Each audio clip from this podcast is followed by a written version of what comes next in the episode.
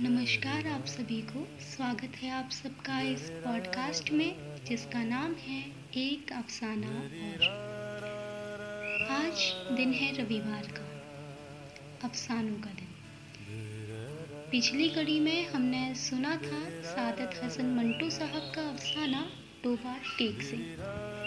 तो आज की इस कड़ी में भी हम सुनेंगे सादत हसन मंटू साहब का ही अफसाना, जिसका उन्वान है एक जाहिदा, एक फाहिशा तो चलिए, सुनते हैं एक अफसाने को।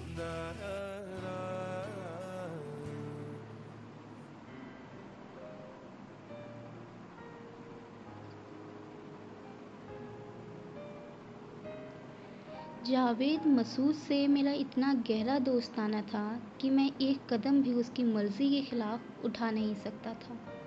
वो मुझ पर निसार था, मैं उस पर। हम हर रोज़ करीब करीब दस बारह घंटे साथ साथ रहते। वो अपने रिश्तेदारों से खुश नहीं था, इसलिए जब भी वो बात करता तो कभी अपने बड़े भाई की बुराई करता और कहता, सग बाश, बिरादर खुर्दबाश और कभी कभी घंटों खामोश रहता, जैसे खला में देख रहा हो। मैं उसकी इन लम्हा से तंग आकर जब ज़ोर से पुकारता, जावेद, ये क्या बेहूदगी है? वो एकदम चौंकता और माजरत करता। ओ शहादत भाई, माफ़ करना। अच्छा तो फिर क्या हुआ? वो उस वक्त बिल्कुल खाली और जहन होता। मैं कहता, भाई, जावेद देखो, मैं, मुझे ये तुम्हारा वक्तन, फवक्तन मालूम नहीं किन गहराइयों में खो जाना बिल्कुल पसंद नहीं। मुझे तो डर लगता है, एक दिन तुम पागल हो जाओगे। ये सुनकर जावेद बहुत हंसा। पागल होना बहुत मुश्किल है, सादत। लेकिन आहिस्ता आहिस्ता उसका खला में देखना बढ़ता गया और उसकी खामोशी तवील सुकूत में तब्दील हो गई। और वो प्यारी सी मुस्कुराहट जो उसके होठों पर हर वक्त खेलती रहती थी, बिल्कुल फीकी पड़ गई। मैंने एक दिन उससे पूछा आखिर बात क्या है? तुम ठहरे पानी बन गए हो। हुआ क्या है तुम्हें? मैं तुम्हारा दोस्त हूँ। खुदा के लिए मुझसे तो अपना राज ना छुपाओ। जावेद खामोश रहा। जब मैंने उसको बहुत लॉन तान की तो उसने अपनी ज़ुबान खोली। मैं कॉलेज से फारिग होकर डेढ़ बजे के करीब आऊँगा। उस वक्त तुम्हें जो पूछना होगा बता दूँगा। वादे के मुताबिक वो ठीक डेढ़ बजे मेरे यहाँ आया। वो मुझसे चार साल छोटा था, बेहद खूबसूरत। उसमें निस्वानियत की झलक थी। पढ़ाई से मुझे कोई दिलचस्पी नहीं थी, इसलिए मैं आवारा गर्द था। लेकिन वो बाकायदगी के साथ तालीम हासिल कर रहा था। मैं उसको अपने कमरे में ले गया। जब मैंने उसको सिगरेट पेश किया तो उसने मुझसे कहा तुम मेरे रोग के मुतल्लिक पूछना चाहते थे ना? मैंने कहा, मुझे मालूम नहीं, रोग रोग है या सोग बहरहाल, तुम नॉर्मल हालत में नहीं हो। तुम्हें कोई ना कोई तकलीफ़ ज़रूर है। वो मुस्कुराया। है, इसलिए कि मुझे एक लड़की से मोहब्बत हो गई है। मोहब्बत? मैं बौखला गया। जावेद की उम्र बमुश्किल अठारह वर्ष होगी। खुद एक खूबरू लड़की के मानंद, उसको किस लड़की से मोहब्बत हो सकती है या हो गई है? वो तो कुमारी लड़कियों की से कहीं ज़्यादा शर्मीला और लचकीला था। वो मुझसे बातें करता था तो मुझे ये महसूस होता था कि वो एक दहकानी दोशिजा है, जिसने पहली दफ़ा कोई इश्किया फ़िल्म देखा है। आज वही मुझसे कह रहा था कि मुझे एक लड़की से मोहब्बत हो गई है। मैंने पहले समझा शायद मज़ाक कर रहा है, मगर उसका चेहरा बहुत संजीदा था। ऐसा लगता था कि फ़िक्र की अथाह गहराइयों में डूबा हुआ है। आखिर मैंने पूछा, किस लड़की से मोहब्बत हो गई है तुम्हें? उसने कोई झेप महसूस ना की। एक लड़की है, जाहिदा। हमारे पड़ोस में रहती है। बस उससे मोहब्बत हो गई है। उम्र सोलह वर्ष के करीब है। बहुत खूबसूरत है और भोली भाली चोरी छिपे उससे कई मुलाकातें हो चुकी हैं। उसने मेरी मोहब्बत कबूल कर ली है। मैंने उससे पूछा तो फिर इस उदासी का मतलब क्या है जो तुम पर हर वक्त छाई रहती है? उसने मुस्कुराकर कहा सआदत तुमने कभी मोहब्बत की हो तो जानो। मोहब्बत उदासी का दूसरा नाम है। हर वक्त आदमी खोया खोया सा रहता है। इसलिए कि उसके दिलो दिमाग में सिर्फ़ ख्याल यार होता है। मैंने जाहिदा से तुम्हारा ज़िक्र किया और उससे कहा कि तुम्हारे बाद अगर कोई हस्ती मुझे अज़ीज़ है तो वो मेरा दोस्त सादत है। ये कहने की क्या ज़रूरत थी? बस मैंने कह दिया। और जाहिदा ने बड़ा इश्तियाक ज़ाहिर किया कि मैं तुम्हें उससे मिलाऊं। उसे मेरी वो चीज़ पसंद है जिसे मैं पसंद करता हूँ। बोलो, चलोगे अपने भाभी को देखने? मेरी समझ में कुछ ना आया कि उससे क्या कहूँ। उसके पतले पतले नाजुक होठों पर लफ्ज़ भाभी सब सजता नहीं था। मेरी बात का जवाब दो। मैंने सरसरी तौर पर कह दिया, चलेंगे? ज़रूर चलेंगे, पर कहाँ? उसने मुझसे कहा था कि कल वो शाम को पाँच बजे किसी बहाने से लॉरेंस गार्डन आएगी। आप अपने प्यारे दोस्त को ज़रूर साथ लाइएगा। अब तुम कल तैयार रहना, बल्कि खुद ही पाँच बजे से पहले पहले वहाँ पहुँच जाना। हम जिमखाना क्लब के उस तरफ़ लॉन में तुम्हारा इंतज़ार करेंगे। मैं इनकार कैसे करता? इसलिए कि मुझे जावेद से बेहद प्यार था। मैंने वादा कर लिया, लेकिन मुझे उस पर कुछ तरस आ रहा था। मैंने उसे अचानक पूछा, लड़की शरीफ और पाकबाज है ना? जावेद का चेहरा गुस्से से तमतमाने लगा। मैं जाहिदा के बारे में ऐसी बातें सोच सकता हूँ, न सुन सकता हूँ। तुम्हें अगर उससे मिलना है तो कल शाम को ठीक पाँच बजे लॉरेंस गार्डन पहुँच जाना। खुदा हाफिज़। जब वो एकदम उठकर चला गया तो मैंने सोचना शुरू किया। मुझे बड़ी नदामत महसूस हुई कि मैंने क्यों उससे ऐसा सवाल किया, जिससे उसके जज्बात मजरूह हो गए। आखिर वो उससे मोहब्बत करता था। अगर कोई लड़की किसी से मोहब्बत करे तो ज़रूरी तो नहीं, वो बदकिरदार हो। जावेद मुझे अपना मुखलिस तरीन दोस्त यकीन करता था। यही वजह है कि वो नाराज़गी के बावजूद मुझसे ब्रहम ना हुआ और मुझको जाते हुए कह गया कि वो शाम को लॉरेंस गार्डन आए। मैं सोचता था कि जाहिदा से मिलकर मैं उससे किस किस्म की बातें करूँगा। बेशुमार बातें मेरे जहन में आई, लेकिन वो इस काबिल नहीं थी कि किसी दोस्त की महबूबा से की जाए। मेरे मतलब खुदा मालूम वो उससे क्या कुछ कह चुका था। यकीनन उसने मुझसे अपनी मोहब्बत का इजहार बड़े वालिहाना तौर पर किया होगा। ये भी हो सकता है कि जाहिदा के दिल में मेरी तरफ़ से हसद पैदा हो गया हो, क्योंकि औरतें अपने आशिकों की मोहब्बत बटते नहीं देख सकती।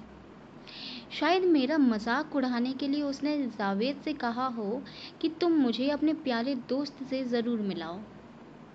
बहरहाल मुझे अपने अज़ीज़ तरीन दोस्त की महबूबा से मिलना था। उस तकरीब पर मैंने सोचा, कोई तोहफ़ा तो ले जाना चाहिए। रात भर गौर करता रहा, आखिर तोहफ़ा समझ में आया कि सोने के टॉप्स ठीक रहेंगे।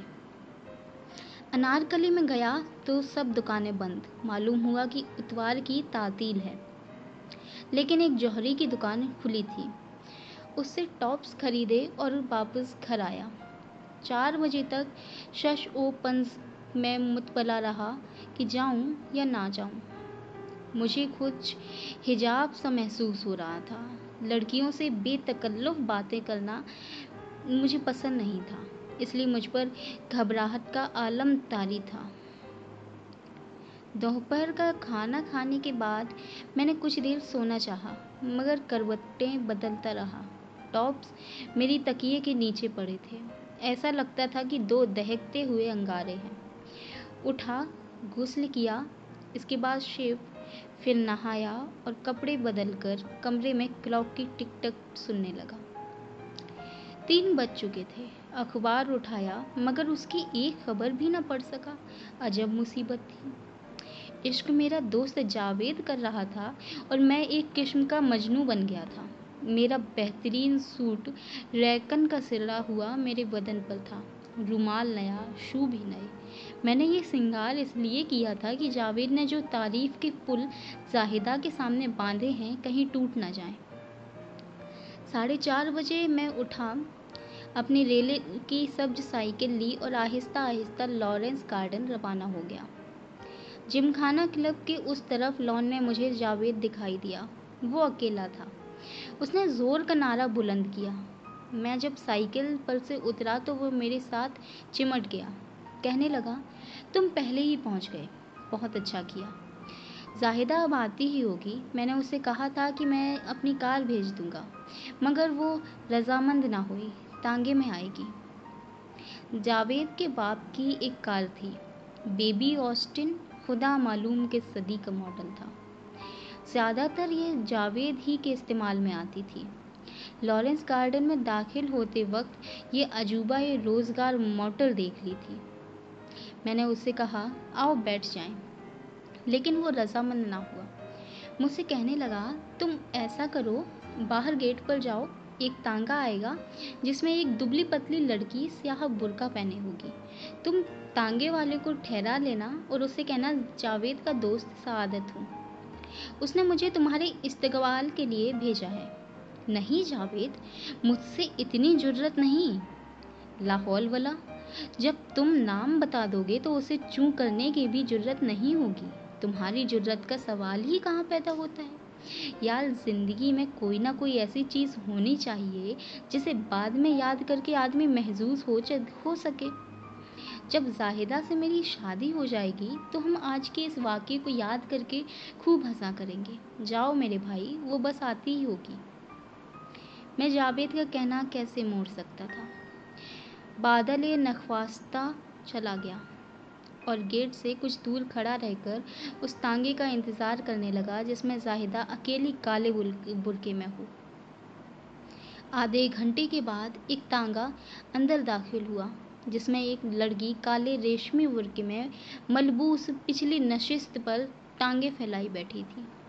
मैं झेपता, सिमटता, डलता आगे बढ़ा और तांगे वाले को रोका। उसने फ़ौरन अपना तांगा रोक लिया। मैंने उससे कहा, ये सवारी कहाँ से आई है? तांगे वाले ने ज़रा सख्ती से जवाब दिया, तुम्हें इससे क्या मतलब? जाओ, अपना काम करो। बुरका पोश लड़की ने महीन आवाज़ से तांगे वाले को डांटा। तुम शरीफ आदमियों से बात करना भी नहीं जानते? फिर वो मुझसे मुखातिब हुई। आपने तांगा क्यों रोका था जनाब? मैंने हकला के जवाब दिया। जावेद जावेद में, मैं मैं जावेद का दोस्त सादत हूँ। आपका नाम जाहिदा है ना? उसने बड़ी नरमी से जवाब दिया। जी हाँ मैं आपके मुतल्लिक उनसे बहुत सी बातें सुन चुकी हूँ। उसने मुझसे कहा था कि मैं आपसे इसी तरह मिलूं और देखूँ कि आप मुझसे किस तरह पेश आती हैं। वो उधर जिम खाना क्लब के पास घास के तख्ते पर बैठा, आपका इंतज़ार कर रहा है। उसने अपनी नकाब उठाई, अच्छी खासी शक्ल सूरत थी।